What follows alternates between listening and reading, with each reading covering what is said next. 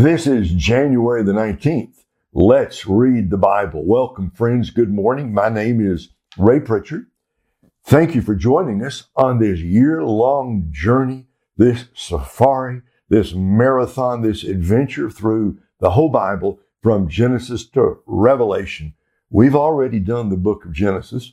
In just a few days, we're going to hop back into the book of Exodus. But for a few days, we're reading Psalms 1 through 15, breaking up the whole book of Psalms into 10 different sections. These short songs are very much worth our studying. You know, the book of Psalms, today we, we read it and we memorize it, but remember, it was a song book. It's the hymn book, the God inspired hymn book for God's people. It's as good for us today as it ever was. One writer called it an anatomy of all parts of the soul. Because when you read the book of Psalms, you can find the whole range of human emotions here. You find lament, you find rejoicing, you find exaltation, you find meditation, you find declaration, you find supplication. Um, we're going to see as we go through this year, just every everything that you and I go through, it's reflected somewhere in the book of Psalms. And so today, Psalms 4, 5, 6, and 7. Psalm 4. And I'm going to begin by reading the Hebrew superscription for the choir master. A reminder, of course, David, besides being a great king and a poet and a mighty warrior and a great leader of people, he was a musician, gifted on the harp. So when it says for the choir master, when he became king, you know, he organized, he organized the guild of the musicians who would sing and play their instruments, be part of the worship, uh, the worship of God. So for the choir master, for the minister of music with stringed instruments, the Psalm of David, answer me when I call, O God of my righteousness, you have relieved my distress. Show me grace and hear my prayer. How long, O Lord, will my honor be maligned?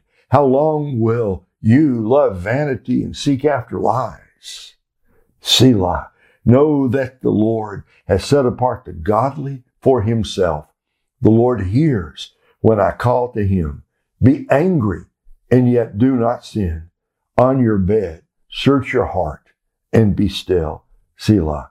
Offer the sacrifices of the righteous and trust in the Lord. Many ask, who can show us the good?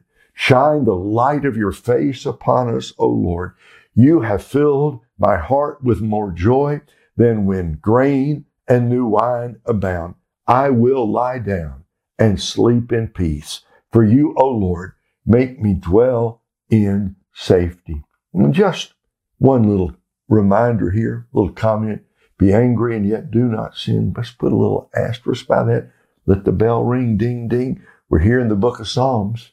But way down toward the end of the year, we're going to get to the book of Ephesians, chapter 4. And guess what? Paul is going to quote In your anger, do not sin.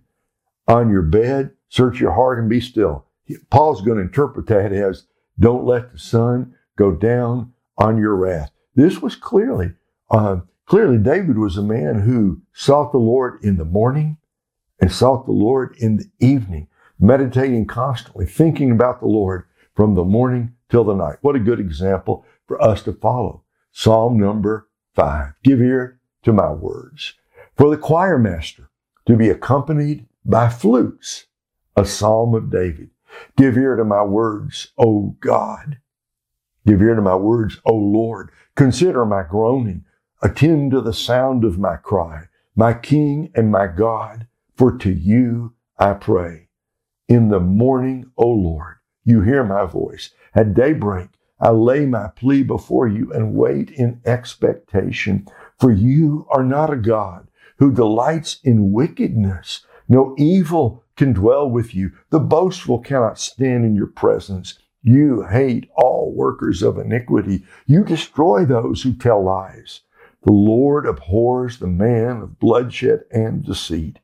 But I will enter your house by the abundance of your loving devotion. In reverence, I will bow down towards your holy temple. Lead me, O Lord, in your righteousness because of your because of my enemies. Make straight your way before me. For not a word they speak can be trusted. Destruction lies with them. Their throats are open graves. Their tongues practice deceit. Declare them guilty, O God. Let them fall by their own devices. Drive them out for their many transgressions, for they have rebelled against you. But let all who take refuge in you rejoice. Let them ever shout for joy. May you shelter them, that those who love your name may rejoice in you. For surely you, O Lord, bless the righteous. You surround them with the shield of your favor. Did you catch this? Hmm. Verse 9.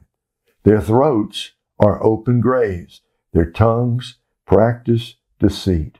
Yes, this is a psalm of David, a psalm of lament when his foes were, were, were around him and he felt surrounded and put upon by evil men.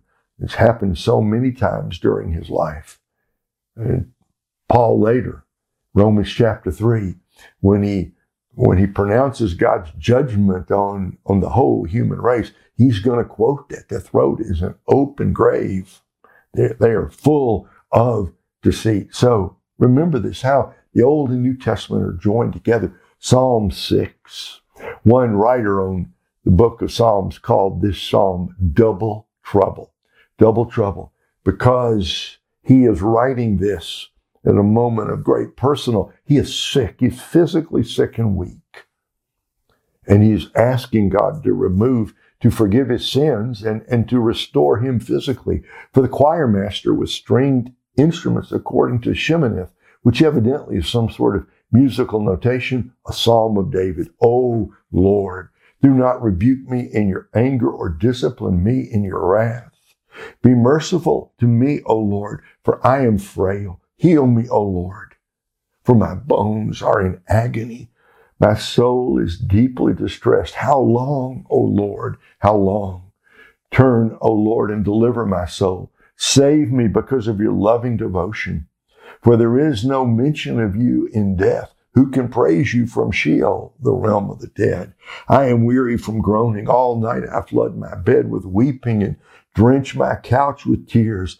My eyes fail from grief. They grow dim because of all my foes. Depart from me, all you workers of iniquity. For the Lord has heard my weeping. The Lord has heard my cry for mercy. The Lord accepts my prayer. All my enemies will be ashamed and dismayed. They will turn back in sudden disgrace. And there you, you have almost the whole thing right there in just these short few verses. He is sick. He is praying to be forgiven and restored and healed. And he is declaring at the end, you workers of iniquity who have surrounded me and hate me, God has heard my prayer. He, he is going to deliver me. Psalm 7, our last song for today. A Shiggaion. Only time this word is used, a Shiggaion of David which he sang to the Lord concerning the words of Cush, a, Benjam, a Benjamite. We're not really sure who this Cush is. Could be, could be one of the followers of Saul, because Saul was from the tribe of Benjamin. Could be Cush, who was otherwise, otherwise somebody who followed Saul and um, was his, was David's opponent. Or if you go back to Psalm 3 about uh, when he was being pursued by Absalom.